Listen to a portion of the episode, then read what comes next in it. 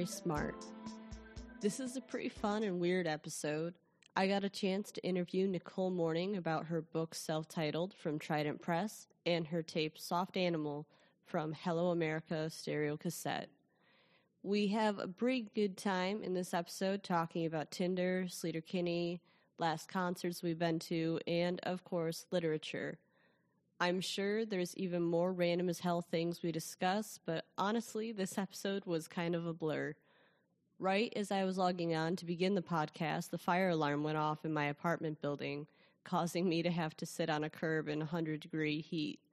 I made sure to message Nicole that we'd start the episode the second I got inside, which was 30 minutes later, where I literally just ran up four floors and threw my headphones on and started recording. To this day, I still have no idea what caused the alarm to go off, but there's one thing Nicole and I agreed on immediately millennials have very poor survival instincts. I hope you have a weird sense of humor, and I hope you enjoy the show. Hi, sorry, it's been a hectic 30 minutes. Yeah, it sounds like it. Oh, our our alarm has never gone off. Like, and the entire building was like, "What the fuck do we do?" Like, I've never seen so many people like look out into a hallway and be like, "Do we leave?" Oh my god. I know, Oh, like that was like a pathetic thing. I've learned now that millennials have no idea what to do in the case of a fire. Yeah. Yeah, that's a little scary. So there was no fire though. We have no idea. That's how I'm like this is how sad we are as a building. Like it is a building of millennials and everybody eventually left, but when the alarm finally turned off cuz the uh, fire department came because I think they have to come every time uh, an alarm goes off. Eventually it went off and people just kind of like slowly trickled back inside being like is it all good? Are we fine? Never to the manager of the building or the fire department, just to each other. Be like, I'll take the chance. We could do it. Well, that's the thing. We're like taught to rely on authority, but then they don't actually do their job. So it's better to I think it's better to rely on each other. Yeah, like there's I don't want to say like I, I don't want to like accuse someone of being a Karen because she lives on my floor, but she's kind of a Karen in that way. And when I saw her go in, I I just immediately saw her as my authority figure. I was just like, this bitch tells everybody what to do. Usually, she's probably right. but we all just slowly followed. I mean, no one's else like outside anymore from what I could see. But if the alarm goes back off, I'm sorry, I'm running and this podcast is over. no no problem. Please don't please don't be on fire just for this interview. Yeah. You know what's fucked up is that this is how you know like I have poor priorities. Everybody, everybody had their dogs outside and I was like, "Damn, that's smart thinking." And I'm like talking to my mom on the phone cuz I was just like I'm bored out of my mind. I don't know what to do outside cuz it's like 98 here. Oh. And in that instant, I thought, fuck, my iced coffee is upstairs. And then my mom was like, what about your cat? And I was just like, oh, you're a bad person, Mallory. I know. I looked at everybody. I was like, oh, all their dogs. I thought too quickly, but not thought enough. Well, that's okay. If you died in your apartment, your cat would just eat your corpse. So I'm just fine. One time when I lived in an apartment in the city, like a couple years ago, the neighbor's carbon monoxide alarm went off. And I was smart then, and I got my cat out. But it was a false alarm. Their uh, thing ended up needing new batteries or whatever. But it was at that moment that I learned that maybe in the event of an emergency, I can't grab my cat because I think she'd rather kill me than let me save her life. Yeah. Yeah. Yeah.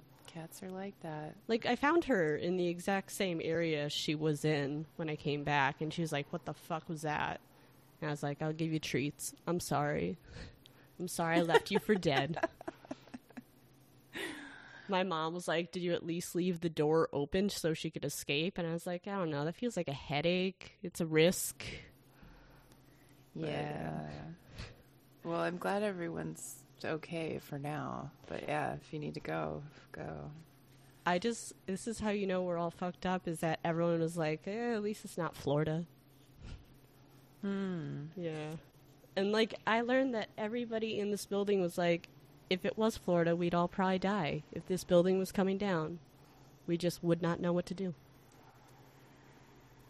Yeah. Yeah. Everybody thinks they they they'll know how to handle a crisis, but then when the crisis actually hits, that's when your true colors show. We had an old uh, building manager, I want to say like a year ago, and she was really great. We had a tornado that hit, and she made sure to knock on everybody's door and be like, okay, you guys got to get to like the garage because we have like a basement garage. We don't have that manager anymore. We went through another one who was a total bitch. Somehow we chased her out. And now we have a new guy who has no idea what he's doing. Oh no. So, yeah. that's that's hard. I heard a little bit. I listened to your uh, podcast with Adam Gnade, and so I, I heard a little bit about your struggles. Yeah, that bitch Kiki, she's gone. Everybody, be happy. We chased her out. That bitch Kiki. That, that was so great the day that I found out she was gone.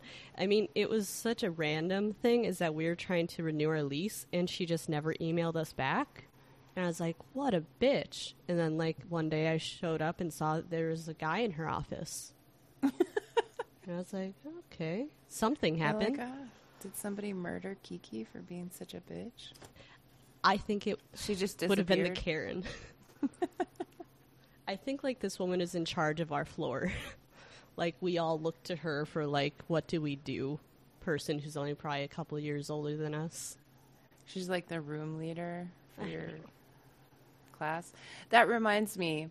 That reminds me, though. We were at this when I went to Trident the other day uh, to sign my book and see my book in the bookstore.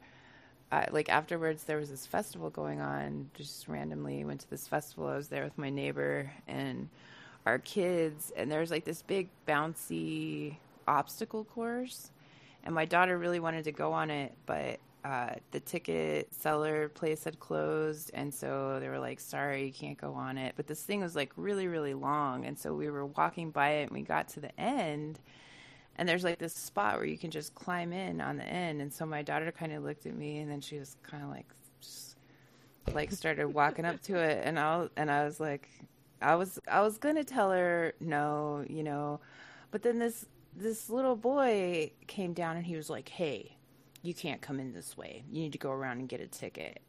And he was like just a random kid that was climbing on the thing, and I was like, "Uh, who? What are you? Like the bouncy house cop? What?" I mean, I didn't say that to the kid, but I just it was like the fact of him like he, trying to boss my daughter. He was like, "No, you just can't." And my daughter, so my daughter just, and my he was like a lot bigger than my daughter, and she, so she just kind of like continued on. And then he he he did it again. He was like, "No, no, you can't go in this way." And so she turned around and looked at me, and I was like, "Yeah, yeah, you can." Yeah, you can. Because she was really sad that she didn't get to go on, the on the bouncy obstacle course, and so I was just like, "Man, fuck this cop." uh, Fuck the So bouncy house police. Yeah, and the room leaders, but then it sucks because I don't know. I think there's like, and I'm an anarchist, but I do think that there's something to like, I mean, I think people naturally kind of fall into like, like we, everyone's most, we're, we're always looking for a leader. And I don't know if it's like that we're naturally just that way or if we're trained to be that way from elementary school or what, but, uh, I think like we're pack animals Yeah. almost to a certain degree. I mean, we totally are. We're completely social animals. The pandemic highlighted that, I think, for everyone. We're definitely social animals, and I don't know, but you know, like in like hunter gatherers, gatherer societies, really, there's only like leaders only emerge in crisis, and then they kind of. I mean, I think for most of them, for most of human history, people have lived that way, like sort of like anarchist ways of like not having like a permanent leader. Like leaders will emerge in crisis and then they just kind of like go away, like stop, you know, like they go it goes back to normal when things are not in crisis anymore. But that's not the way we do it now. And then like yeah, people couldn't handle anarchy now because I don't know.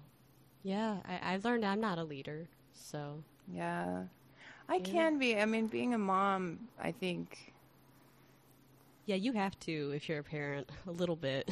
Yeah, it's also it's also really different. I was so young when I had my son um, that I like you know we like grew up together. Really, I was 15 when I had him, and so then I was 34 when I had my daughter, and so it's a, an entirely different thing. That's one of the things ways I think I kind of w- wasn't a good parent. I just didn't provide like uh, confident leadership with my son because I didn't know what the fuck I was doing. Uh, I mean, I still don't really, but at least like I know that it's important to project that. You know what's fucked up is I think I was a better leader when I was a teenager versus now. Really, what? I had better instincts and everything. And then like the adult life fucked you up, or what? What happened? I don't know, but like, I want to say I met my boyfriend like 10 years ago. So I was like 20, and he even was like, You were clearly the leader of our friend group. And I was like, I don't know what happened.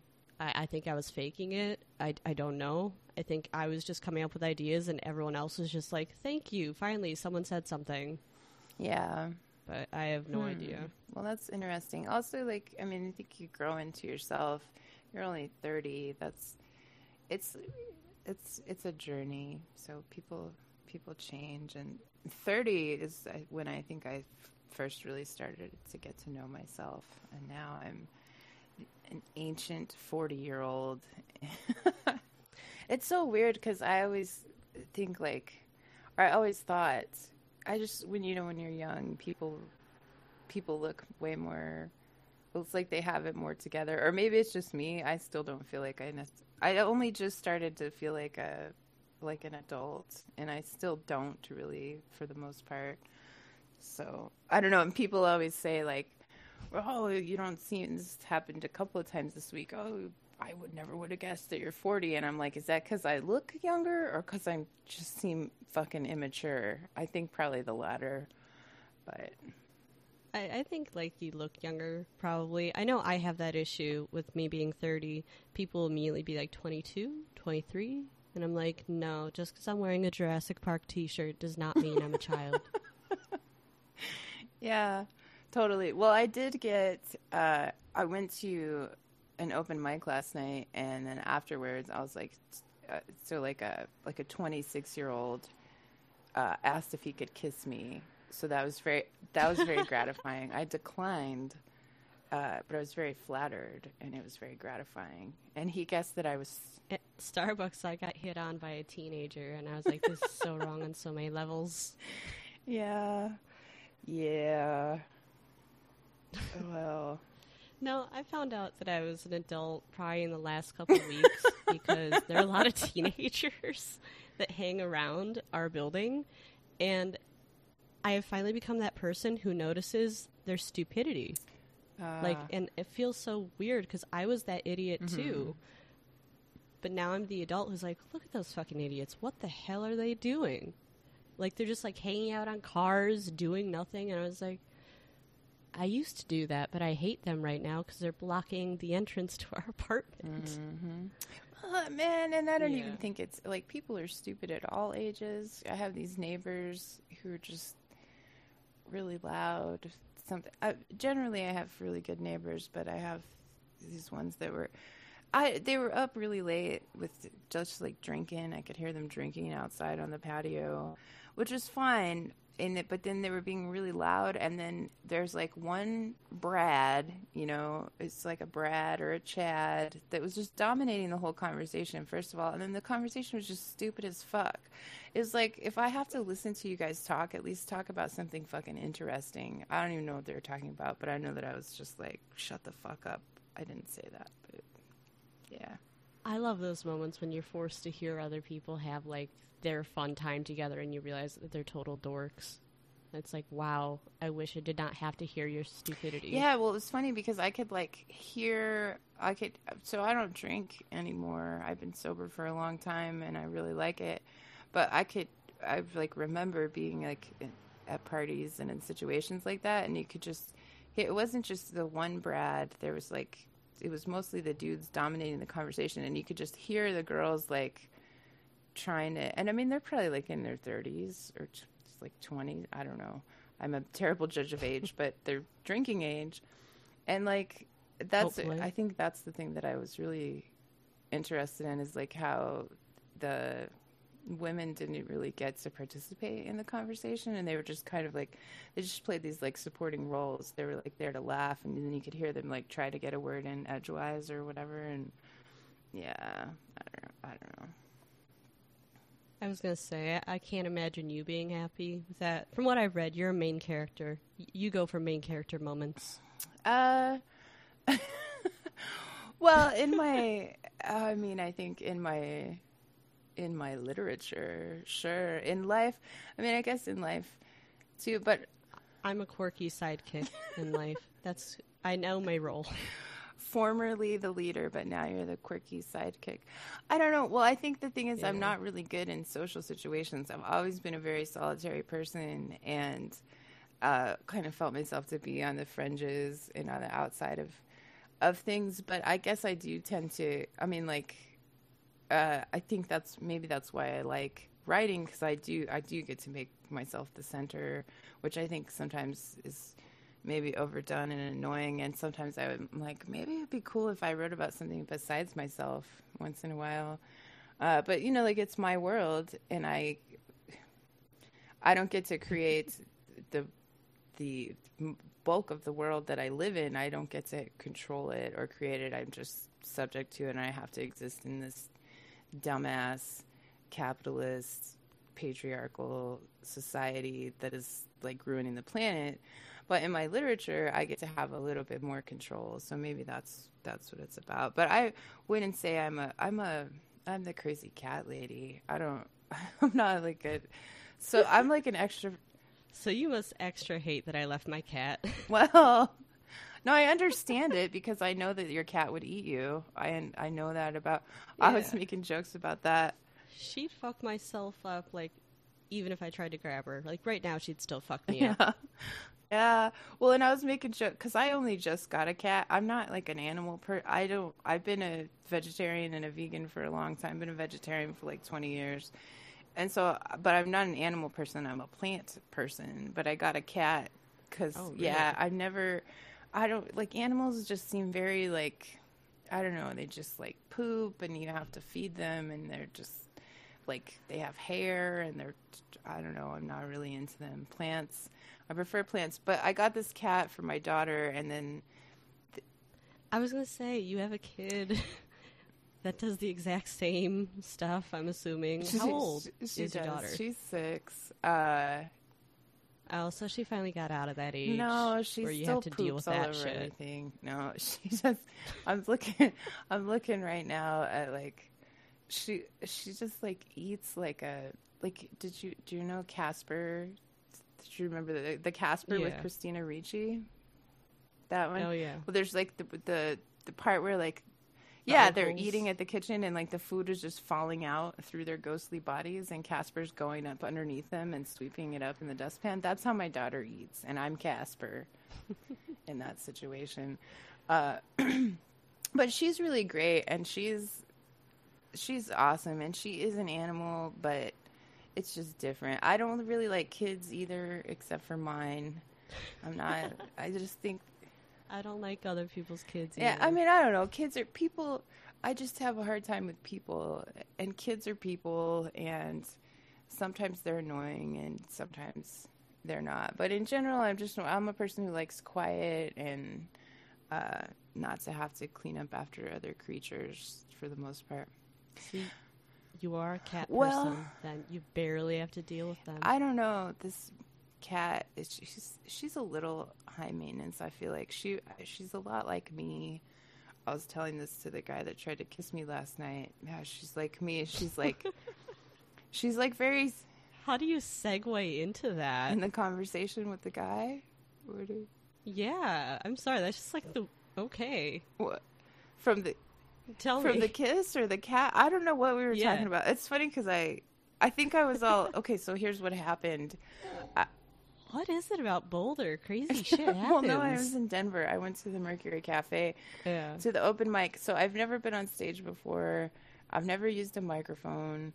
Uh, and so I, I was really debating last night about whether or not to go to this open mic. I love the Mercury Cafe and I've been going there for like 15 years and it's a wonderful place. Um, but I, and I've been to lots of poetry readings there.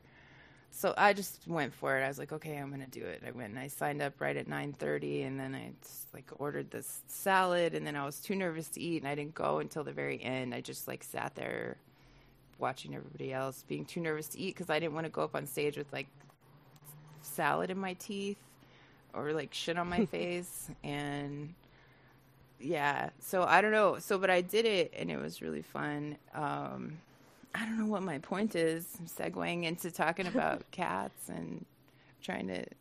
I'm on Yelp right now and I'm looking at it and yeah, I've been there. I've been I hosted a poetry At the reading Merc? there. It's Yeah. cool. It was like 2017 maybe. I I was very out of it when I did that one. Oh, whoops. Yeah. Yeah. Well, Yeah, I don't remember it. I mean, it's like an old hippie, hippie haunt. It's a, it's a legendary place. Ironically, I had someone hit on me there too. Yeah, well, and I think it's strange because I ha- I I was really surprised that the guy asked, well, because the guy, well, I don't know, I don't want to go into all of it, but I was surprised because I was just like pumped on the poetry, you know, and so like we were talking about poetry and stuff, and I didn't really think I wasn't even like considering him that way, and then uh, sometimes that happens. I think uh, I'll be like so this happens to me as a librarian too not now because i don't work with the public anymore but uh, like when i'd work reference or whatever i was so like excited about being a librarian and i'm very passionate about it and i love my job and so like that with poetry too like i love it and i was like pumped on whatever and so i then i for some reason people men generally are like, oh, she's in love with me, but really I'm actually just in love with my job or in love with poetry or whatever. So They have that weird like sexy librarian fantasy. Like guys can't get over those tropes for some yeah, reason. Yeah, and guess what? All the dudes that love that sexy librarian shit do not fucking read. Like all the ones like that, I didn't even realize because I didn't get on Tinder until I had already been a librarian for a while, and I put that on my Tinder profile, and holy shit, yeah, it's a whole thing. I had no idea, but every single one who was like, "Ooh, sexy librarian," and then I'm like, "Yeah, what? Like, what do you like to read?" Well, I'm not really much of a reader, but I'm like, okay, what is it that you like about libraries, then, buddy? I just had to look this up because I was on Tinder. My boyfriend and I, I don't know why, we're fucked up people. we go on Tinder sometimes separately to see who gets the most likes. You- that is really fucked Our up. relationship's so odd. But it says I'm a writer on there, and one person actually wrote this. I saved it. Has anyone ever hit on you with something literary, like that they have great expectations and want to get their dick ins? Wow. Yeah. Yeah, That person took some effort. they did. That was, yeah. I never responded, but Yeah, there's so many things I could say about Tinder. I went on there briefly. Uh, actually, in the, in the last couple of days, I always say like I'm not never gonna go on there again. I've been going through this horrible, awful breakup that I don't for like six months. That I don't want to happen. So I keep trying to be like, oh, well, if I just, you know, like I just got to move on, and then it'll, and then uh, Tinder just makes me ill. So I I find some pretty interesting people on Tinder. I don't know what happens, but like I I find people that I would actually date. I don't know if that reflects poorly on me or I'm just getting lucky. But yeah, I mean, I had one person who's like, "Oh, do you want to swap like our theses?" And I was like, "Holy shit! Like you're a smart person too. Like how did the hell? Why are you on Tinder?" Yeah, that's happened to me too, and I've I've met some good uh, people on Tinder. I dated some, yeah, and I was on OkCupid too, and I have I have met some really cool. I've made a couple like friends through there, but uh, no successful relationships in my life ever. So I'm a very shy person. I always thought that I would get like one of my like big relationships from like an online profile, but no, I shockingly met my boyfriend at a party, something that nobody believes that like I would have done. But yeah, even he like it's so out of his like character trait to like be like, "Oh yeah, I met her at a party." Like we are not party people, we're introverts. Everybody thinks we're lying with that story. well, that's probably why it happened. You're like the two weirdos there and you found each other. You know what's actually funny is this is so bad. We didn't even talk to each other too much at the party. Like I was in like a different area smoking weed with a friend and he was playing Donkey Kong in the corner with another friend. Just... Like we just said goodbye to each other and like we're like okay, let's exchange phone numbers and that's it. Oh, that's really cute. Yeah. But no, I I remember less of meeting him than he does. Hmm. It, but you guys have been Yeah, together strangeness. for 10 years? Wow. 10 years. Yeah. Yeah. I can't imagine. I've never uh, successfully done anything for 10 years, much less a relationship. So, I think that's why we go on Tinder occasionally, just so I can remind him that like you don't have any other options. well, no, it's good to remember that you have options, but you choose each other, right? I think that's the thing. That's true. I've learned I have a lot of options. Yeah, that was the thing that really surprised me about Tinder. And I guess it's easier, it's a lot easier for women, but because I was, Because guys swipe right on like everyone. They do. They, d- yeah. I think a lot of them do. But then even, I mean, I was just really surprised because I've always, I've always thought of myself as like an unattractive person that people don't like, Nah. that people don't like, and so I was really surprised because I was only, I was never on any like online dating, anything until it was like 2019, and so I was Mhm. very surprised to find that like in the meat market of flesh that is Tinder, like uh, I was getting some hits. It was interesting. it was it was weird. It changed the way that um, I think about myself. I mean, that marketability, like that piece of it, is like really gross. That's what I hate about it. Like I, that's why I was never on there. Like, oh, I just like put a picture of myself on here and like sell myself. It just seems weird. Um, It's a thirst trap. yeah, it's very weird. And I did, I did lead with my tits. I'm with my first Tinder profile, so that probably helped with like the ego boost aspect of it. I need to look at my Tinder now. I need to see like what my actual profile is. like that's how rarely I've actually checked. Immediately, I I have some interesting people. Oh, I should read you. Uh, yeah, what's I want to know what yours says, and I'll read you what mine says too if you want to know. No, I actually love it. Someone actually keeps messaging me because I never responded, and they're like heartbroken. They're like, "Why'd you delete me? Can we do Snapchat, Ah. coffee, and can we talk politics, please?" Oh, but see, that's not cool. it's just like I don't pay attention to it. Well, and that's what sucks. I try not to ghost people. I have a bad. I do do that, but I don't consider it ghosting. Like if somebody just messages, like we match, and they message me, and then I never reply. Uh, but if I'm like in a conversation with somebody, I try not. I try not to ghost them. See, I try not to do it, but I have a very, like, my attention span. It just goes away so easily. Yeah. Where, like, I'll be totally into the conversation at night, and then suddenly I'll be like, eh, it's a different day. Yeah, when I get yeah, and I try to respect that about other people, but also like not. I don't know. I don't like to hurt people's feelings, but I'm just reading my Tinder profile, and I totally want to date me. That's I just want to date myself. I guess that's what I'm doing right now. You'll find someone who's just like you. Damn, I'm trying to see like what my okay. Let's see.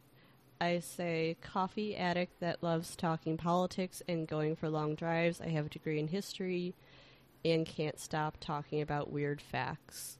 Late night drinks and poetry readings are my favorite things to do. Yeah, it's pretty lit. What do you write? What's yours? Uh, mine says "fuck Trump" because actually, the I met I met my most recent ex on here, and so like I hadn't I think I hadn't updated it since 2020. It says "fuck Trump," just and this is I think this is what it said when I met him. Except I think I added a few things. But anyways, just looking for someone to talk about Barths with, maybe cuddle, read to each other? Question mark. I'm anxious, sober, busy, feminist, sex positive, probably not interested in just hooking up. Emphasis on the probably. I'm 5'9 and fat. I don't really give a shit what you look like or what you do for a living. I want to meet cool people who give a shit about life. Capitalism sucks. Yes, I'm really a librarian. My favorite book is The OED. All cats are beautiful. Like, all cops are bastards. Uh, kindness is everything. Sometimes I'm bad at it. And then I have a Mischief Brew song on there. Ooh, now I have to see what my song is. I forgot to check. I also have this really great picture of me with a stuffed bear when I was getting my tires done. And I'm pretending like the bear. Ooh. As we're on this, someone actually just swiped right on me that says writer ACAB fuck TERFs. I'll swipe right. Good for them. Yes. I got some, there's some. Okay, so I'm on Facebook dating too, which you kind of get more information. You can see who who has liked you, and dudes really do just swipe. I'm like, did you not fucking look? Like I had some. There's just like some really like. There's obviously far right dudes. I'm like, did you didn't you fucking Tinder read that shit? aged me. It says I'm 31. I am not 31, Tinder. Well, you better put that on there. It cracks me up when there's dudes on there that's like, I'm actually 38, not 42. I can't get it to change. I'm like, what? What do you do? I've never had that problem. Well, I don't know. You like, am I immediately like in the upper age range now? well, you can set your the upper age. You're in the elder category now. The elderly. Uh, no. What uh, you can set. Yeah, I still get the 21 year olds hitting for me Well, on you- there. I'm shocked that they're trying to date 30 year Oh no, Yeah. they love they love the elders. Um you can set what age range you want though, what your preferences are on Tinder. I got to get off of this shit. It's not good. It's not good for my mental health. Okay, I have to tell you right now. Nate Perkins is currently texting me asking when you and I are going to do a Oh. podcast. Yeah. Yeah, that's funny. How'd you meet him? Uh through Adam Gnade. And I don't actually know. I I Oh, haven't Oh, wow. I have not yet met Adam in person. I will, uh, but we do. We have uh, become friends. I just submitted something to Hello America, and then he really liked it, and then he sent it to Nate, and Nate asked me for a manuscript, and I have a book. I guess you have a book too with coming out, right? Nate, and I'm also going to do the Hello America. I met Adam through Nate, so vice Yeah, versa yeah. here. Nate and I hosted a reading together. I'm trying to remember what like we gave it a weird name. I think we named it like Destroy All Human Cities. Nice. it, it really led into like the kind of reading we were doing. But no, he went then like a year or so later was doing a I don't know if you call it poetry tour because he was also like with some punk friends and he went through Chicago and he had Adam with him and I visited them and we hung out and got vegan food and stuff. Nice.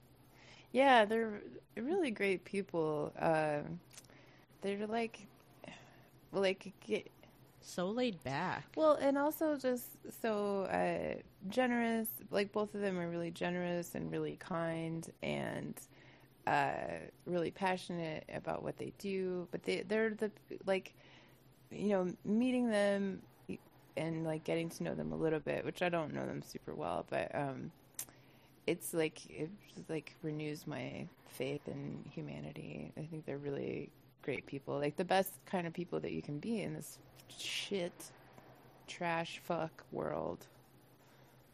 So yeah, Mhm. I really like them, and I re- like what Adam's doing with Hello America is goddamn amazing. Every new tape that comes out, just it just blows my mind. Especially the compilations; they're just super rad. So that's cool that you're going to be on there too. Do you are, are you on one of the compilations? No, we're gonna do a tape for the book. Oh, sweet! Like an entire tape. Um, I love how often you said rad, because Nate keeps saying I should switch out because I say lit all the time. He's like, you gotta switch out lit for rad. Oh yeah, you and uh, you and Adam talked about that too, and about like what the kids Yeah. say. I don't know. Uh, I've used Yeah, we're working I've on it. used rad for 20 years, and I'm not going to stop. I'm not going to switch it out for anything.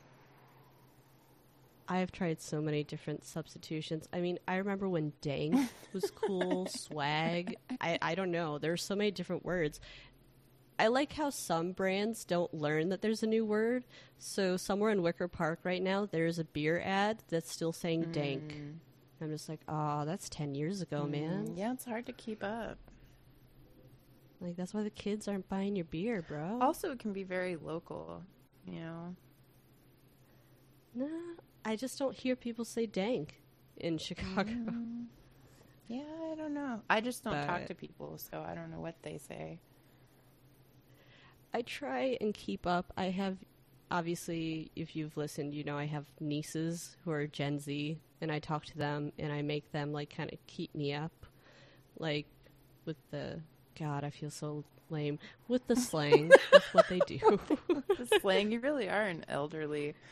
Um, I know. Wait, Jen, hey, I'm still kind of like hip with them. okay. They say they see me more as a sister than an authority figure. ah, well, that's yeah. They're probably lying. So did you tell Nate that you're doing it? You're doing it right now? Yep. I'm sure he's going to be really happy with that. Because, I mean, we were supposed to do it. I Obviously, you remember we were supposed to do it like weeks ago. So, But yay. We were able to do it life now. Happens. And it almost got fucked up by an imaginary fire. Yeah. Like, I was sitting on my curb thinking, oh no, what if it's a real fire? Yeah, well, and who knows, or like a bomb threat, or who knows what kind of craziness could happen.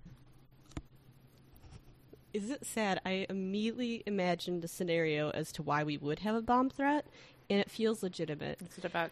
You recall how I mentioned the asshole? No, not Kiki. The annoying teenage kids. Oh.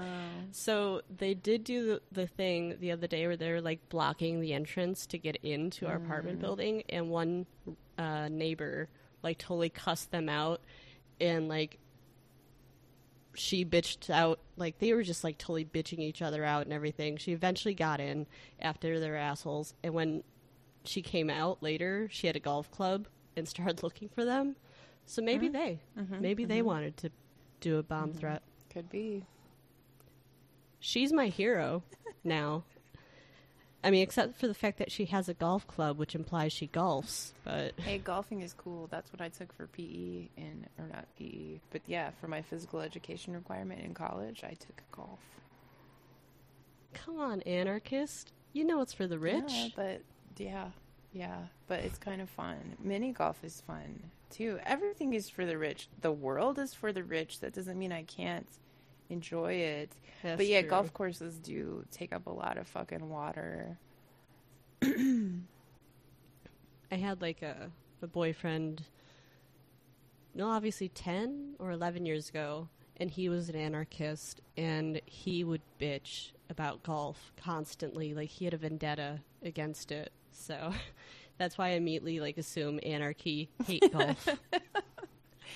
Yeah, I mean, I hate a lot about everything, but the fact is, like, there's no, like, there's no way, like, I can't, I don't get to just like exist apart from the world as it exists, you know. And so I, think there's no there's no ethical consumption under capitalism, and it's good. It's good to like try to make better choices, and it's good to try to like do the things to like imagine and build like a different world than the one that we have. But at the end of the day, like I still have to exist in this one. Live in the one. Yeah, room. and it's a hard thing, especially. And I got really disillusioned. Like, so I was like, sort of on the like I participated in Occupy Denver when it was here, and I saw, like, first of all, how how, how difficult it is to to do anything with like non hierarchical like uh, operations you know like it was really it's, it's very time consuming to to do that. And then also like i started to say at the beginning like i think like like leaders emerge. And so you would see like fucking white dudes dominating like dominating. They dominated the shit that happened. And i think it partly was like people like looked to them. But they would also like you know diminish and dismiss women and and uh, like everybody was new to it. Like occupy was weird because it was just like i mean people from all over like it was like my introduction to like really radical like stuff on the ground like not in a theoretical way. Same here. so well i don't know if you had the same experience of like just like participating in it like there was like yeah, they're pretty intense here in Chicago. yeah, well, there's for me there was like all this hope at the beginning, and there's like all this cool shit happening, and then like by the end, I was very very disillusioned, and like by the end, I was like,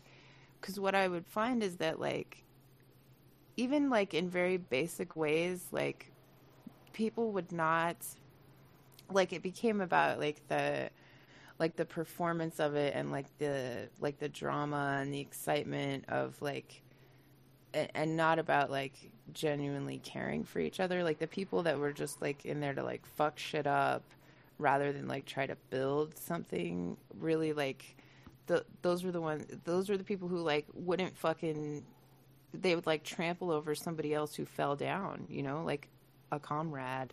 And and so like just seeing a lot of that just was like very disillusioning. And then also like seeing like the like so like seeing that within like these people who were s- supposed to be like against uh, that and about like mutual aid and caring for each other and then just like see them like not give a fuck about each other was I feel like there's always going to be those douchebags who kind of infil- infiltrate the movement a bit. Yeah, but I mean, I think it was, and it, uh, yeah, there is. It's like because it's like like we don't know how to do that stuff. Uh, Like most of us don't. There's some people and some like organizers uh, who are doing shit who have had experience with that, and people who like like uh, you know had a history of of doing things that way in a different way, and so they're they're. i mean, I guess yeah, I can't blame the people who are new to it because we don't have we're not like practiced in in doing that kind of stuff and so it's expected that like all the flaws that are inherent in our society would also like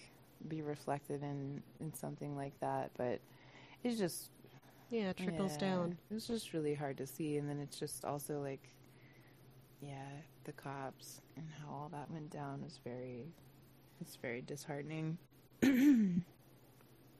Did you feel psyched with last summer's riots? Seeing Gen Z kind of take up the torch? Uh, well, I mean,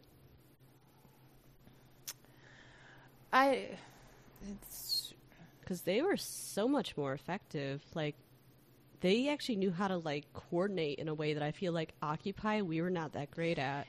yeah. I don't know. I didn't uh, like I didn't follow closely like how things went down anywhere. Like I I observed some things here, but last year was so hard in so many ways that I didn't. Um, yeah, I, I guess I don't always know what the Mhm. fuck is going on. So your question was, was I psyched about the riot? I mean, like I'm always well on the first, firstly, like it's horrible. Like, what caused the riot obviously sucks. Yeah, Obviously, it was horrible. That's that's what I'm saying. Like I just like fuck that we that this is still the world that we live in, and and then like I don't know, just like last year was just like so fucked up. It's it's hard to even say how I feel about anything that happened last year, uh, or to know. 2020 is so fucked up for me that I'm still like recovering for it, not knowing that it's actually going to be 2022 sooner. Yeah, yeah. Like, I'm going to still be recoiling from it like in 2022 and be like, that was a bad year. Yeah, I think all of us are. I mean, I think there's like a lot of like we're, we're like experiencing things on a collective level separately, though.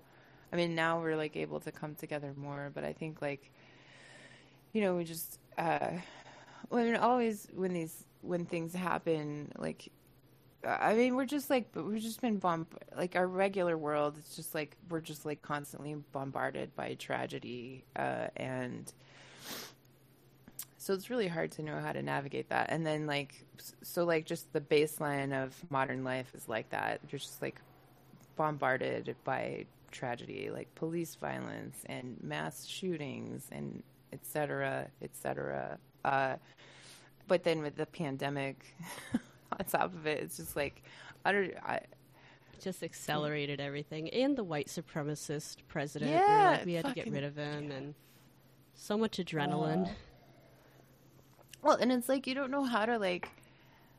Uh, I, I I mean I struggle I think on a daily basis like how do I even like operate my life like how do I how do I navigate this day and do something that's meaningful and how do I like uh you know, I'm white, and so I feel like this obligation to like, uh, I mean, not an obligation, but I mean, uh, you know, I'm compelled to work towards like being anti-racist, and I also am like a single mom who's like just struggling to survive in many ways in all of this and so like there's all these layers of like and then there's i mean don't get me started on the environment so i don't know what the mm-hmm. fuck mm-hmm.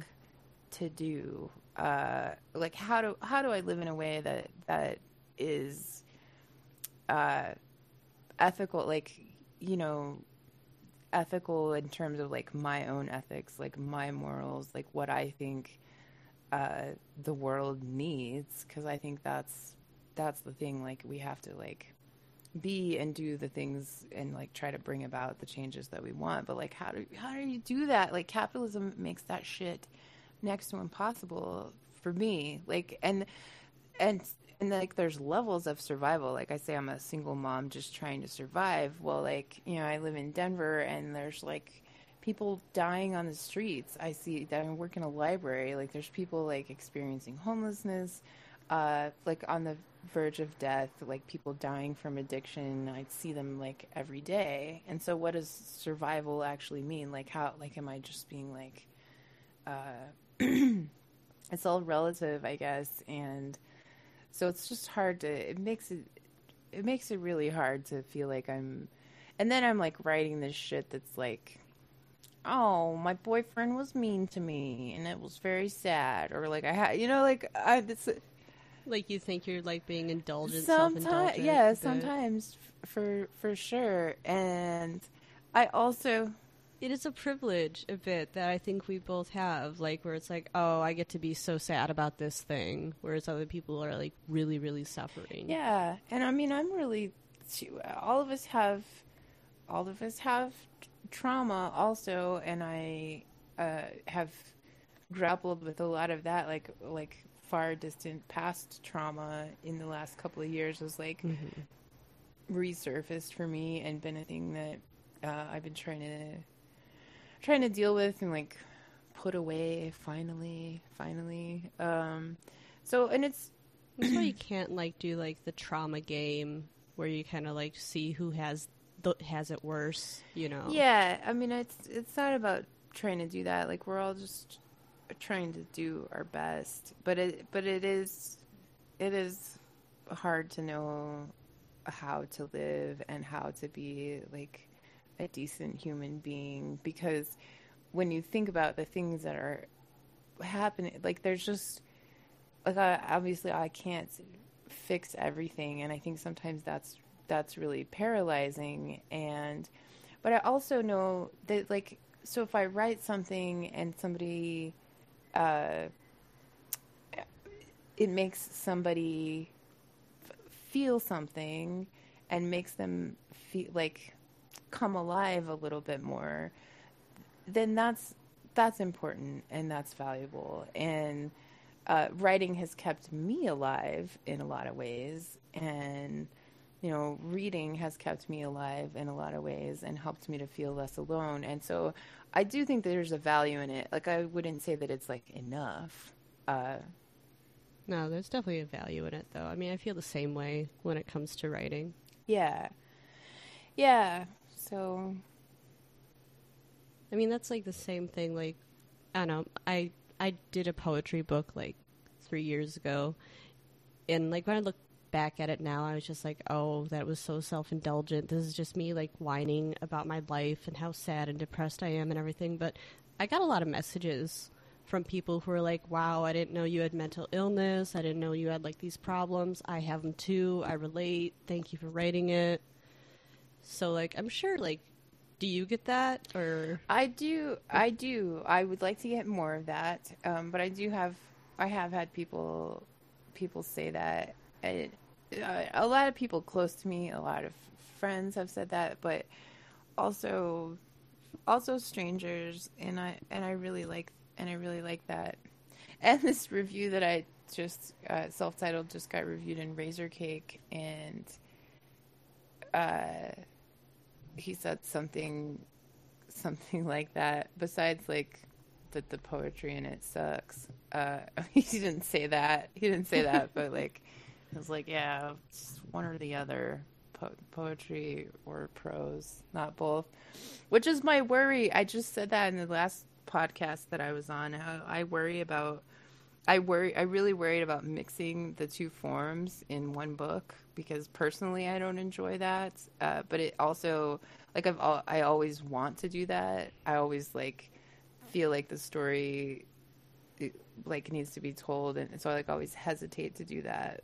But I also sometimes I feel mm-hmm. like it needs to be told that way. And this was like a collect. It's a collection. It's not like a, a novel or anything like that. So, and I yeah, I mean, definitely like short vignettes and everything. I I definitely vibe that. Yeah, yeah. So I guess some people. I I actually liked reading that in the review. Like it was sort of validating. Like yeah, some people don't like this, and that's okay. Everybody doesn't have to like everything I do.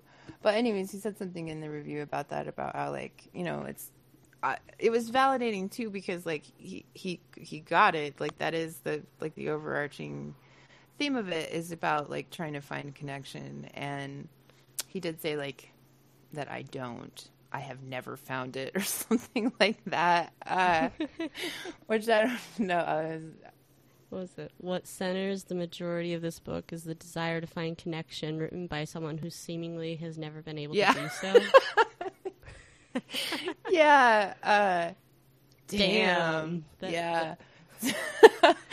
so my ex, who I'm trying not to talk to, but I was like, "Oh, this review," and he was like, "I think you do find connection," and trying. He was like very like defensive about the review, but I think it's a good. I mean, I think it's there is something to that. I do think it's kind of true. I definitely haven't found it in the way that I want to.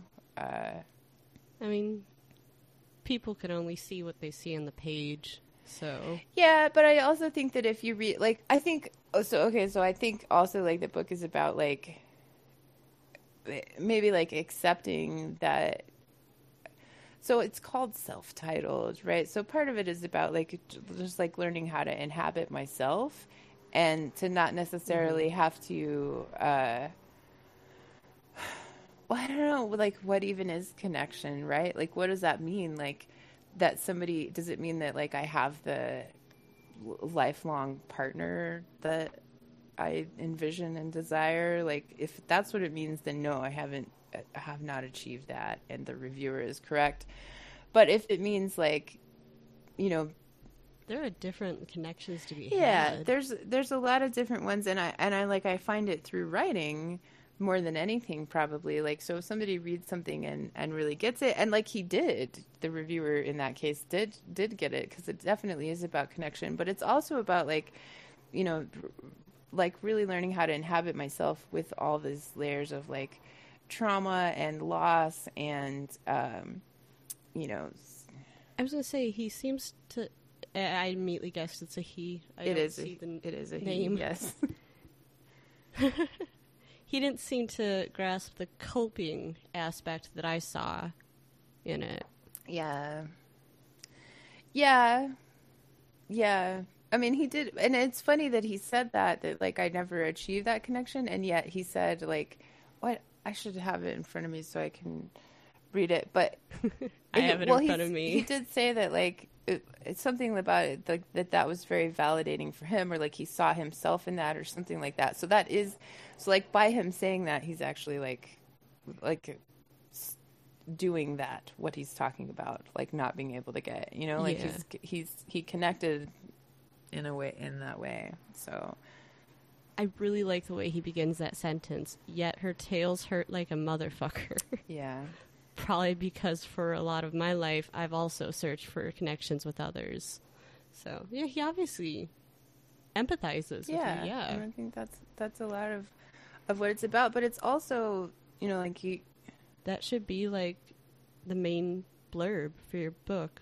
The it hurts like a motherfucker. yeah i think adam said something similar too or somebody it hurts like a motherfucker is something and that's good like that means that it's that it's real that, or that it like it hits in a Mhm. real way and so i like that not that i want to hurt people but like that means that like we've connected so um yeah Your pain is their pain. yeah I'm trying to see like what mine is full of. Yeah, see, mine is about isolation and emptiness and mm-hmm. everything. But my book, the character kind of finds. See, that's the thing is, it's not a self poetry thing. Mine actually finds actualization in it. Like she kind of finds comfort in finally just kind of like finding comfort in herself, like not needing the connection. Well, yeah, and I think that's yeah, I think that's the case in my book too. Like you, you were using the word self-indulgent, which is something that I worry about and see sometimes, but also like uh I have not like the world hasn't given me permission to take up space and like to exist as myself and so that's part of the, that's like part of it uh is like uh with this book called self-titled like Mhm. i give myself permission to do that to like be in myself and with all these layers of um things that I am and that I exist in and so it may not have like a happy I don't know it's not Oh, believe me, my book doesn't have a happy, happy ending either. but yeah but it's but it's real and it's uh and it's real good no I like it I like I like my book and I don't I I've been like really worried I like the title. yeah I, I really do think it fits. And I have to say that before reading, I immediately thought like music, you know, like it reminded me of an album, like where you're like, oh, it's your self-titled release, and Mhm. everything. yeah Were you vibing that at all, or did you just want it to be more like just about you? like, what made you pick the title? Well, I think like it, it was just a working title, maybe while I was putting the manuscript together, and then um, I don't know. I suck at titles. Wha- What's the title of your book? uh, the only living girl in Chicago. Oh, that's that sounds pretty cool. That sounds like a book I'd check out. I stole it from a Paul Simon song. Oh, yeah, Only he's the only living boy in New Ah, York. yeah. But yeah, I steal a lot of I steal a lot of my titles too, or I just have like very straightforward titles. But I thought the title kind of sucked. Well, I thought the whole book. See, I go through this We all think our writing sucks until you see what other people say about Yeah, it. Yeah, well, sometimes other people say it sucks too. Is what I'm learning. I've been really worried about this. I got so like a couple of people that I know, or just like know uh, associates, reviewed my reviewed the book on Goodreads and gave five star reviews. But then somebody that I don't know gave it four stars, and so I had a whole crisis about it. Like, well, that's fine, but I want to know why. And then I just and I try not to fucking look because I love my book. I love it. I love it and I'm very happy with it mm-hmm. and I'm very happy with the whole process. The publishing with Nate is all great. But so I went back and I looked a couple days ago and that person had given it dropped it down from 4 to 3 stars.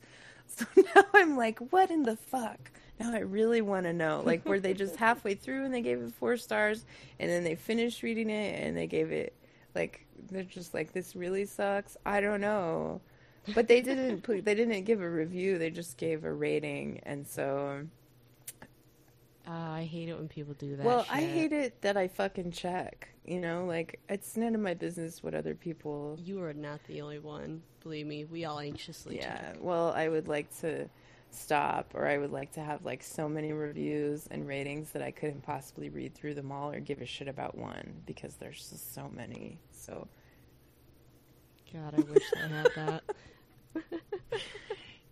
Believe me, I do not have like was it like the cool fans that a lot of other writers have. yeah, I mean, you have some good reviews here. I'm checking it. yeah. Ooh, I, I see who dropped it down to three. I'd I'd be curious. Yeah, I just want to, and and then I'm like, can I? Is there a way through Goodreads that I can contact this person and just ask them for like some more details about that three star rating? Uh, you could click their name. So yeah, you could add a friend. oh, I'm not gonna. Do not take me down that rabbit hole, Mallory. like, I'll just like personally like harass every person who rates my book. No, I can't do it. Oh my god, it- it would seriously be like having to like track down every critic and be like, I just need to know which word. Where did I lose you? Yeah. Well, and I think Adam Gnade says somewhere in one of his books, not he like not to Google yourself and not to like, which I do. I started doing that. uh, that's how I. I didn't even. God, I almost choked on my coffee there, thinking, "Oh shit, I Google myself constantly." Well, it's like I don't know. It's just a. It's just the thing. I used to Google dudes. You know that uh, Amanda Palmer song? I Google you. I love that mm-hmm. song. That's one of my favorites. Which God, I haven't listened to any of her stuff in forever. she's so great. I love Amanda Palmer. I don't I, like her music. Isn't my f- I think she recently got in trouble for something though. oh probably always. She recently. well, whatever. She's had a lot of She she's a type. Yeah, her, her and Neil Gaiman were, I don't know, they broke up. Maybe they're together. Who knows? It's none of my business. But I just, I really respect uh, the way that she does, she does things, which is, uh, she's she's been really inspiring. As he, I mean, she's confident as fuck. I wish I could have that. well, she's confident, but she's also like she's she's uh, confident enough to be open about the ways that she's not confident, which I you know she's she's willing to be vulnerable, which I think is a real mark of like um, bravery in the world, and I am too. And you probably are too. I haven't read your stuff, so I don't know. But uh, pro- it sounds like from what you said, you are too. And so it's Who knows? it's difficult to be vulnerable and to be soft. To like to be vulnerable and soft is to like choose that in a world that's very hard and sharp and cutting. So, uh, and everybody doesn't. I just like that you're the first one to admit that you haven't read my stuff. oh, sorry. No, no, it's funny because I've done the reverse with um, some guests. um, Need they even like called me out in the podcast. They're like, "Hey, I just want to let you know I actually just submitted my writing to you, and you rejected it two minutes before we started this." Oh. And I was like, "Oh shit! I wasn't even looking at the name." Oh, wow. Well, on the last podcast I was on, I admitted that I do not listen to podcasts, and I was like, "Yeah, I tr- tried to. Li- I listened to like part of it was like really, really long, and so I didn't. I think the only I did I listened I listened to the whole Adam Gnade interview with you or podcast with you because I really like Adam Gnade and I mm-hmm. wanted to learn more about him. So I being totally honest, but then I learned a little bit about you too and Kiki and everything else. But otherwise, I don't. I just have a hard time listening to shit. And I'll probably. And then I went and I listened to the podcast with myself. No one likes hearing themselves. Really? Well, I was surprised. On, I'm not sure how this one will turn out, but the last one, I listened to it and I thought, wow, I sound like way more of a person than I feel like. Like I, like I sound like a fully formed person, but I never feel that way. I feel like a just like a collection of parts. You know what I mean? No, I have that feeling. No, no, I definitely Yeah. have Yeah. that feeling. You're gonna send me into a disassociative state now. Please don't. Who knows? I, I got coffee to carry me through it a little bit. yes, coffee. But yeah. So, obviously, we eventually have to get into music. I think we kind of have the vibe, though. Anarchist. Very dark, sort of. I noticed that you don't have, like, Riot Grrrl music on the playlist you sent me. Mm. Do you not like it? no, I've never really. I that's the thing that I've always wondered about. I I mostly listen to music by that's made by men, um, and I yeah, and the I feel like the female artists that I do enjoy were like I learned about them from men, like boyfriends or whatever. I feel like a Mormon right now knocking on your door, being like, Can I interest you in some Riot music? You should. You should send me some shit, and then I can be like, "This is a female artist introduced to me by a woman." Uh, uh, yeah, yeah. yeah, no, I don't. I have a weird. I feel like my musical taste is more. I'm very like emotional about it, and I do tend to listen to. Uh, I don't know. I like. I You have like a lot of like anarcho punk and everything in there. Yeah, I can't even remember what's on. I can't even remember what's on the playlist because it just was gonna get like so big, and I couldn't. You get a little all over the place in some areas Yeah, well, where I'm just like, hmm, there's not a total trend, but I'm gonna pick the punk trend. yeah. Like that seems the most I prevalent. think there. I think I I should have put a lot of Jason Molina on there. He's one of my favorite, probably one of my favorite artists uh, that I've been listening to a lot for the last since 2014 when a man I was in love with who was not in love with me introduced me to Jason Molina and uh, the relationship with Jason Molina lasted whereas the infatuation didn't uh, I can't remember what's on there. I know I put um you got some Ramshackle Glory. I was psyched when I saw that because I don't know anyone else who likes Ramshackle yeah, I saw Pat the Bunny here in Denver. Uh, Oh, live, yeah, and I didn't know who he was actually, but like the I just went to this show, and it was it was super rad, and I loved it. Oh, there I go again, just rad. Now I said it.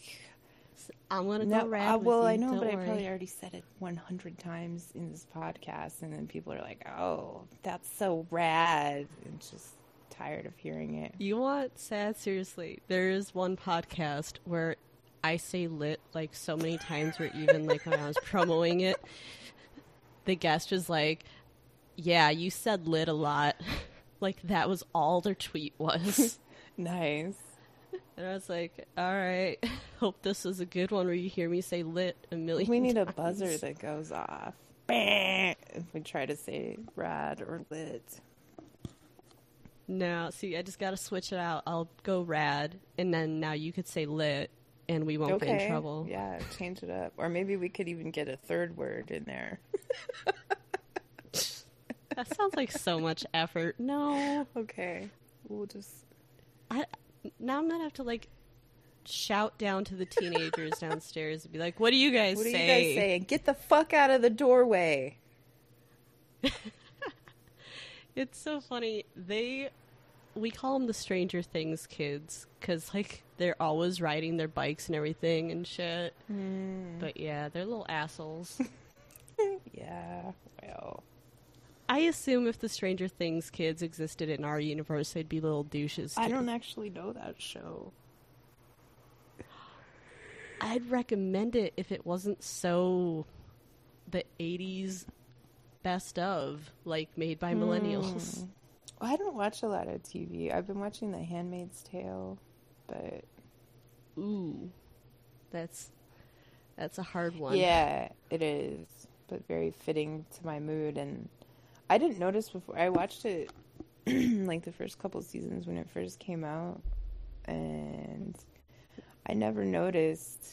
I don't know. It's it feels even more relevant right now, and uh, just Elisabeth Moss is so great to watch and to see her character like powering through like all these fucking layers of loss you know it's just it's mm-hmm. even more it's felt even more relevant and validating to watch now even though it is very difficult to watch i've watched season one season two and then the first couple episodes of season three and then season four. For me, it's one of those like I just jumped into season three and then four to be like, is she out mm. yet? Is anything better? so, how far are you into the series? Can you tell me um, if anything has improved? probably improved? not as far as you. I don't, I can't. I think I might be on season three. I'm not sure. Because I was just, I was kind of binge like, watching it for a while, but then I stopped, and then I have all this other reading and writing to do. And, yeah. I like dropped into one episode, and it was just like out and out torture, like where they are torturing her, and I was like, "Ooh, okay, life has not improved." And then I just turned on another show. Yeah, it has. It's definitely not something that you watch. Just check out. Of. Uh, I love the book growing up. Like that was definitely one of those like vital books to like making Mallory who Mallory is. Mm-hmm. Yeah, but yeah, I think I, I read the book at some time. Have you seen read the sequel? I have not. I've read some of other some other Atwood stuff. The sequel will make you happy just a little bit. Mm. I think she realized that we were all feeling so fucked up because of Trump, and she's like, "Here, hope." Mm. Well, that's good. Yeah, oh. a little bit. I mean, it's it's depressing as shit, but still, happy ending. Mm. I know you wouldn't think that it could have a happy ending. It's as happy of an ending as that story can have. yeah. We'll, we'll have to check it out. Maybe. But no, back to concerts. What's the last one you've been to? The last concert I've been to? Yeah. Uh, Are you able to do that so much, like, you know, having a kid? Well, no. I, and I've never been able to because I've always had a kid. Um, um, but the last show I went to was DeVotchKa, who even. The, oh, fuck it. They're not on your playlist? Well, Come here's on. the weird thing. I wouldn't if you asked me, I wouldn't say like, oh, DeVotchKa is my favorite band, but I've seen them more than any other band, and there's like it's the best fucking show live. It's the best. They're the best. I've always wanted to see. They're yeah. they're so good live, and I've seen them. Actually, they were the they were like the last band I saw before the pandemic in Taos, um, and then I didn't. I, I, did not even realize that. And then they're the first band that I saw after the pandemic. Uh, oh, we're not. Holy shit! I'm doing not that, that there's too. after, but we're not. My last concert I saw was Sleater Kinney, and the next concert I'm seeing is Sleater Kenny. no Kinney. shit. I do like I do like Yeah. Sleater Kenny. Okay, I ha- I do know of them. I like how we both kind of like bookended the pandemic. Right Yeah, that's there. really interesting. But I would not say that Devach. I don't necessarily. I like. I don't like put on a DeVotchKa CD or, you know, like, I. You aged yourself by saying CD. that's the buzzer moment right there. Well, I just got a fancy car. Sometimes it's nice and it has a CD player, and so I have all these CDs. And I, so I've been moving back to it. I really resisted uh, Spotify for a long time, and then I got into it, and then now like I don't like it. Well, and I the reason I didn't like it at first was because I guess you can set the settings so that it doesn't shuffle play shit, but I don't like how it it just shuffles it'll shuffle through a whole album and then it'll just start playing something else. Like I like the finite nature of a CD or a record, like an album. Like I I like that sometimes. Oh, you can definitely do settings and everything. I'm a Spotify addict, so Yeah. I can tell you it, it gets good if you put the time in. No, I do. I do like it, and it's like now I like it. But so I found myself kind of going going back to CDs. I actually checked out some CDs from my library, and I was say I think that's the only place you can get them now. yeah, I guess it's been quite some time since I bought a CD. I got a record player too, and I've been uh, buying records. I just got Fugazi's repeater, which I was really excited about when I went to, to the record store here to purchase the Razorcake that has my first print review in it. I had to have it in print. I'm gonna save it for posterity. Uh, It's rad. I was gonna say lit, and then I remembered it's rad. yeah, yeah, it's so lit. That that record store is really cool. It's like a punk and hardcore metal store. I love places like that. I didn't even know it existed. It's just like a little hole in the wall. Because I called, so there's a rec. There are so many metal places in that area. Yeah, well, I So much cooler than Well, Chicago. I called saying. Wax Trax, the records, the record store that I know that's here in Cap Hill, where I live, to see if they had Razorcake, and they said no, but they referred me to this other store. So, and then they had it. Now that's the best kind of store, like where they could actually be like, we don't, but these are the people that have you. But we don't have cool people in Chicago At all, I'm, I'm pretty there's determined no about cool that. people at all.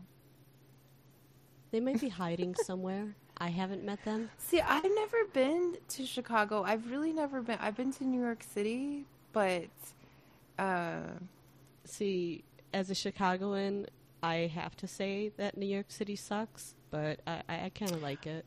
Don't tell the other Chicagoans. I said it. really like it. I actually went there on a went to New York City on a magical Occupy adventure. So I have really good, even though that relationship. My Occupy adventure was to San Francisco, but I love that we both went on one. Mm. Yeah, this was this was pretty special. I well, it's too long of a story to tell now, but so anyways, I've never been to Chicago, but my dad grew up there. Well, he grew so my dad's from Minnesota and he grew up in Minnesota, but then he uh, went to like high school in Chicago. So I've wanted to go out there to check it out. I'm actually trying to write a book sort of based loosely on like my parents, uh, a, a novel, because you know I'm like, oh, I write about myself too much. I should write about something different. And then I'm like, oh, I'll write about how my parents conceived me. that's that's so it's still about me. That's like as far away from myself as I could go. Um, but no, See, my book is not about me at all, but I'm terrified people are going to think it's about oh, me. It's about you. you. No one can write a book that's not about themselves. That's the thing. So I was telling my therapist about it, and she's like, "You're still writing Yeah. about yourself." But I was like, "No, this person's so much cooler than me." And she's like, "Okay, it's your best self that you're Mhm. imagining." And I was like, "Oh, yeah. She does cooler things Yeah. than me." Yeah. Well, I now I'm excited to read your book. When does it come out? It comes out uh, 24th. the August 24th, and I think it starts pre-order in a week. Well, are So, you? Yay! We need to have a we need to have a party. So I never we didn't do a release party for my book or Bart's book because I don't think they were doing events at Trident. But I think you should come out. We should have a large release party at Trident for you and celebrate and do readings and it'll be really fun. We should get Bart Yeah. out here too. Yeah. out there too. He, he was fun. He was on the podcast. Yeah, I don't know. I haven't read his book either. Um, but the Razorcake review review made me want to read it. Y'all are really great writers. I'm happy to be amongst you. yeah, I'm not. I don't know whether I can trust you that you've actually read any of my shit now, Mallory, or if you're just so. but I'll take it. Don't worry. I, I have read your stuff. You're like I skimmed I like it. to do right by. Nate. I'll just be like, "What? What's your book called again?" Self-titled. As I'm googling it. Ah, I see. You're just like reading the other reviews. Yeah, man. You're like, I read your book, Nicole, and it hurts like a motherfucker. It hurt like a motherfucker. oh, good times. I feel like that's going to be the title of this podcast. Yes, it should be.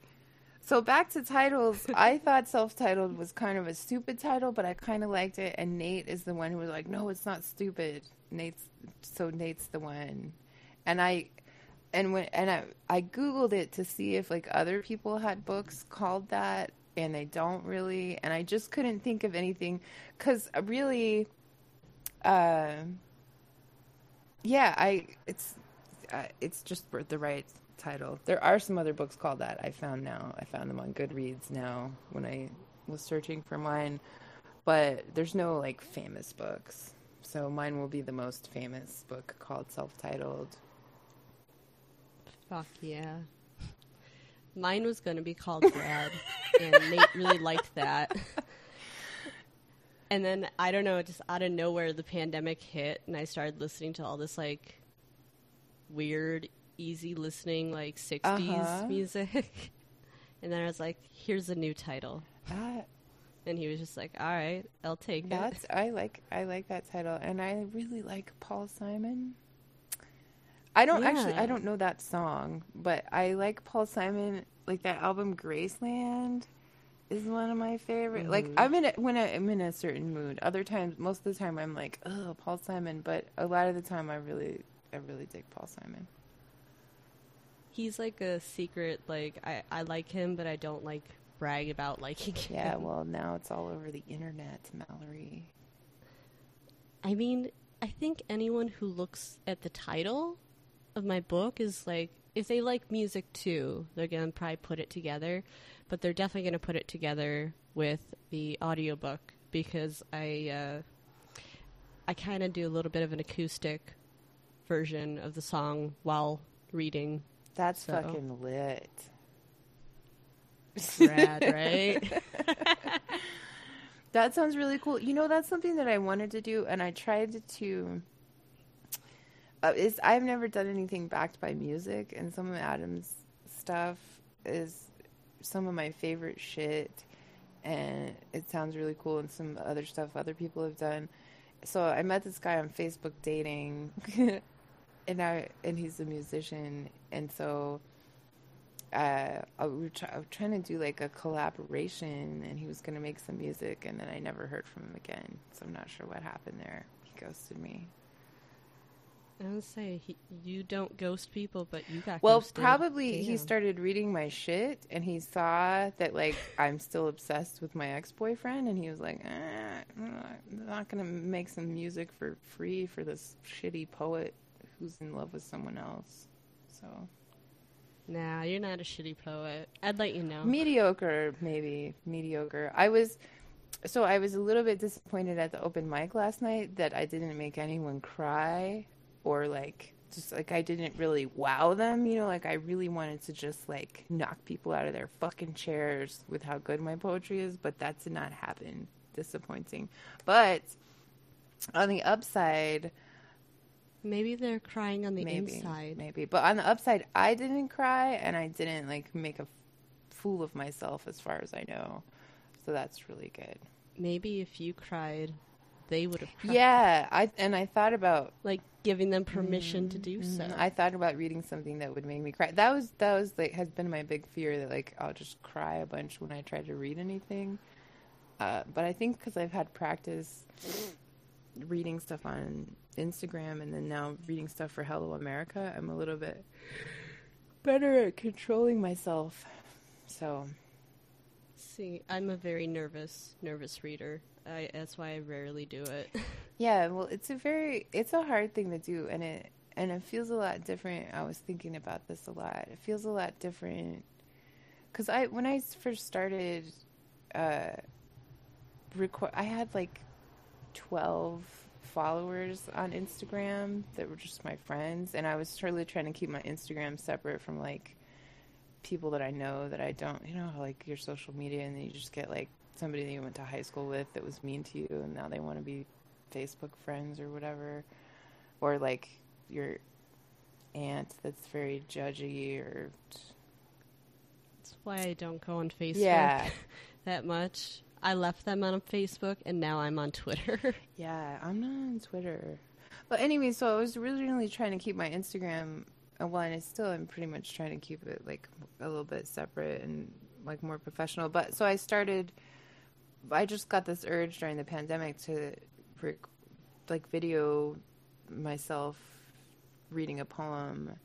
And so I did that and then I just started doing that and I had like 12 you know followers. So two people would see it. And but it was really good practice because what I realized cuz I and I I mean I did it because I wanted to be able to share my stuff. And I have this poet friend who's really amazing and who just every time they read like live or you know uh, they were doing like these open mics on Instagram to with the Merc actually. Uh, but anyways um, so I started doing that and it but it changed my relationship with my poetry I think because it's a lot different when it's just on the page and then it's very different when you're reading it. But then with Hello America, I started to learn how different it is when it's just your voice. So it's different, and that's one of the. So when I first did my did my first public reading on the sidewalk in front of Mutiny like a month ago, uh, I was like, man, I just wish I could do this without like my body being here. You know, like I just want to because the thing is, and especially as a woman, like there's just so much. Uh, like I just, uh, I don't want people to to like judge my body or my appearance or to even. and that's like the first thing they I do know. when you're And woman, I- I, feel. Like, guy could do whatever the fuck he's doing, but I feel like the first thing we all look at when it's a woman is, is she hot? Yeah, and I don't, I don't want that to to be a factor. But at the same time, it is like my body. I'm not trying to say like I don't because like I like my body and I'm I'm tr- and I'm learning to like being in it. Sometimes I do like being in it, but I don't like having to be constantly judged. And it's it's you. It doesn't matter what the fuck you do. Like you cover up, you don't cover up. You're fat, you're thin, you're ugly, or whatever it is. You're like it's a thing. And I mean, everybody experiences that, but I think, you know, femmes have it a lot harder in that department. And so I just want to, ha- so that's one of the things that I love about Hello America is that it's just my voice. Like, that's it. Uh, and I can do whatever I want. There's like a freedom in that I learned when I was recording Soft Animal and uh, with the other pieces that I recorded. There's a freedom in that of not having. Uh, like I can do whatever I want with my body. Like I can move in weird ways that might be like like look weird on video or live or whatever. Uh, and so like I learned a lot about myself in doing that. And there's a lot of freedom I think in just doing audio recordings. And I want to do more of that. But that was so that was my mindset last night actually. Uh, that I went when it, before I went up on stage, I thought I just want to like I want to go up there with my voice and like and just really be that and really inhabit my voice and do that. So that was kind of what I tried to do. I don't know how well it worked, but it was a good experience. I'm sure it was good. I actually have your tape. I listened to it the other day. I liked Mhm. it. You have good reading voice, much much better than mine. You sound very not just confident, but like as you just said, like you really inhabit like the personality of the writing and everything. Yeah, well, and I, part of that is because Soft Animal was so hard to read aloud. Uh, I had never, Mhm. and I did it a few. I mean, like I did many, many drafts of each of those stories. Many, you know, I read them aloud and recorded them many, many times. Um, and so I think, and that's another thing too. You realize like the more times you read something, the more, like you just learn the piece more too. I think, and you can be more calm. And then there's like so many different ways you can vary it and cha- like you can really change a piece just with your voice and your inflection and timing and and all of that stuff. Um, but so part of it is that well, part of it is that I wanted to do a good job for Hello America, but the other part is that uh, I, I think there's like a power that comes into your voice when you're trying to exercise control over your emotions. So that it wasn't the first time I'd read it aloud, but it was it just it was very like raw reading and so I had to be very like I had to I felt like I really had to control my emotions so that I didn't just like fucking blubber through the whole thing. Uh because it's a true I mean it's like it's something that it's what happened to me and it's uh and there's so much more like it's just it was a hard thing to read. So I think so I think that's the thing too. Like there's a there's a power that you get from like mastering your emotions.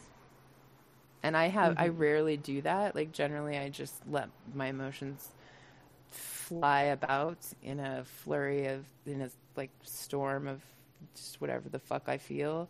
So that's one of the like writing and then, you know, reading it aloud is one of the few ways that like I am able to and like g- getting more confident and exercising control over my emotions. So it's a really nice thing. Are you working on anything new? Or just focusing on what you've done right now? Well, I I just finished I just wrote a zine about uh having a breakdown. So I finished that really recently and I've written so fucking much and I keep saying like, "Oh, I'm to stop." Um but I keep I mean, I feel like I'm always I'm always writing something I don't have so I do have so I have the Denver novel that I want to write uh, that's sort of loosely based on my parent my parents both came to Denver from different parts of the country and met here in the late 70s and that's if I could choose any time and place that I wanted to live it would be that time I'm really obsessed and in love with whatever my idea of that time is and so I want to write a novel that uh, is set then and I do I want it to be like more fiction so that's um that's a project that I haven't really started. I've started like making notes and interviewing my parents and doing some research, but I haven't. I feel like it's going to be a different kind of project than the other things that I do because usually I just, uh, in a in an attempt to control myself and not lose my shit, I write things. So that's usually how my writing comes about. uh, so that would be like a different, a little bit different project, and then. I have this other zine that's been in the works for a long time. It's a short story that I wrote called Kentucky Meat Shower 1876 and it's one of my favorite fucking stories that I ever wrote. It's like the most uh like not about me story, although it is about me. Uh but it's actually it's about an event. It's like a fictionalized story about an actual event that happened, Kentucky Meat Shower 870 1876 and uh, this person that this artist that I met on Instagram and Zinester illustrated it, and she made these amazing illustrations. And so we've been trying to put it together, but like, uh, it keeps getting whatever. I was trying to do the layout and I couldn't figure it out, and it was really hard. And so now she's working on trying to do the layout and put together like the text and the images. So that's another thing I'm working on. Uh, I got some really cool fucking stickers. I'll send you one for having Ooh, me yeah. on the podcast. stickers. They're it. They're so they're like the greatest thing ever, and I just think everyone should have. My MacBook is covered. Do you have a sticker with your Oh, name on it? Because I feel like this is something that everyone should No. do. Like you should just you should do this. Everyone, whether you're a writer or like everyone who's a person, should should have, a sticker. of themselves. And this, I fucking love this one. It's holographic, and I'll mail you one. You'll have to send me your address. Definitely. I definitely will. Yeah. No, now I need to imagine what my sticker would be. See, the only sticker I have is the logo for my publishing house. So Mm. that's about it. Mm. Although I actually there's the craziest trend. I'm so happy Nate didn't do it that some of my authors are actually getting tattoos of the logo of my publishing house. Oh. I'm just like, please don't. Like I can't guarantee we're gonna be here as long as your body is gonna have that tattoo. Yeah. But yeah. Well, that doesn't matter. It makes me feel a bit like a cult leader. Just just a little bit. Yeah, I'm looking at your logo. Well, I don't know what's what what's it called? Maudlin House. Okay, yeah. I see you. Payment is gratitude and admiration. oh, so you're very busy writing and publishing. So your logo is the oh, yeah. Books and is everything. the house. That's cool. Yeah. I'd get a tattoo with that. I um you know, I'll say it just because I know he listens to the uh, podcast, but I still find it wild. Nick Gregorio, he just had a book out from Trident Mhm. as well. He has a Trident tattoo now too. I think he's just going to get a tattoo of everyone who publishes him. but it's like the entire size of his like right arm is the Maudlin House one, and I was just like, Jesus Christ! I think your wife is going to kill me. I think that's rad. I think that that is. I mean, do you? I really get the urge to, you know, mark your body with significant events. It's like an anchor. Our bodies are temporary, but uh, it's like a way. And also, I mean, uh, personally, like I said before, I just feel like a bunch of scattered bits and pieces. You know, like I just feel like a bunch of parts, a collection of parts. So, I totally get that like getting a tattoo of I don't think I would get a trident tattoo, but I might get. Yeah, Nate. No trident tattoos. it's not a competition, Mallory. Uh It is a little bit. But yeah. well, if Nate t- wants me to get a tattoo, I will do that. Of tr- a trident tattoo, I will. Uh, Like we're just gonna start seeing whose publishing house like has the most authors with Yeah. tattoos. Well, I was really sad because I wanted. So Adam tried to run this contest to promote uh, my book and stuff, and it didn't get a lot of. So it was like soliciting like artwork. Like that was one of the ways that you entered was artwork.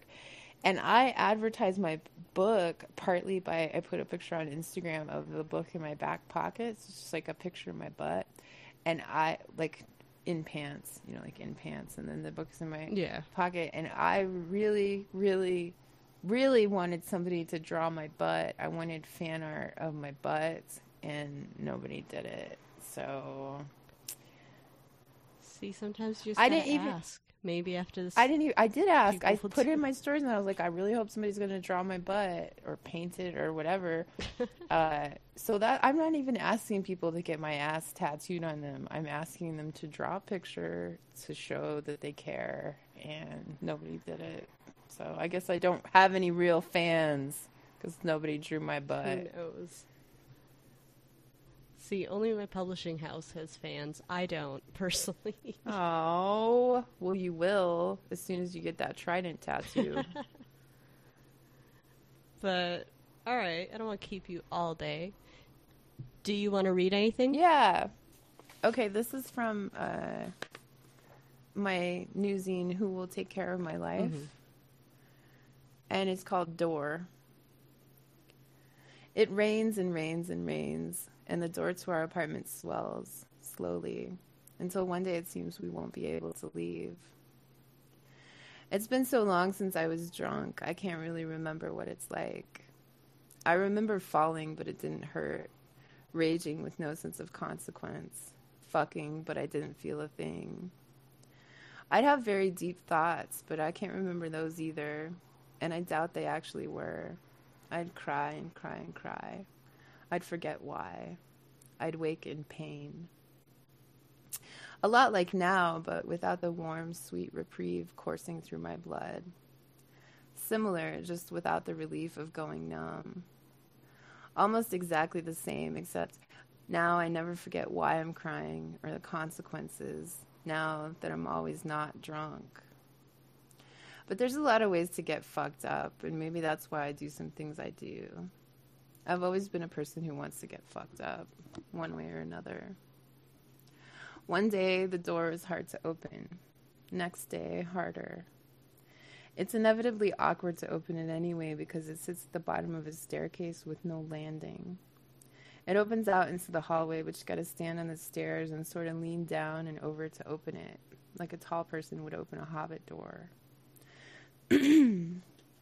when Blank was here, he got mad at me for not locking the deadbolt.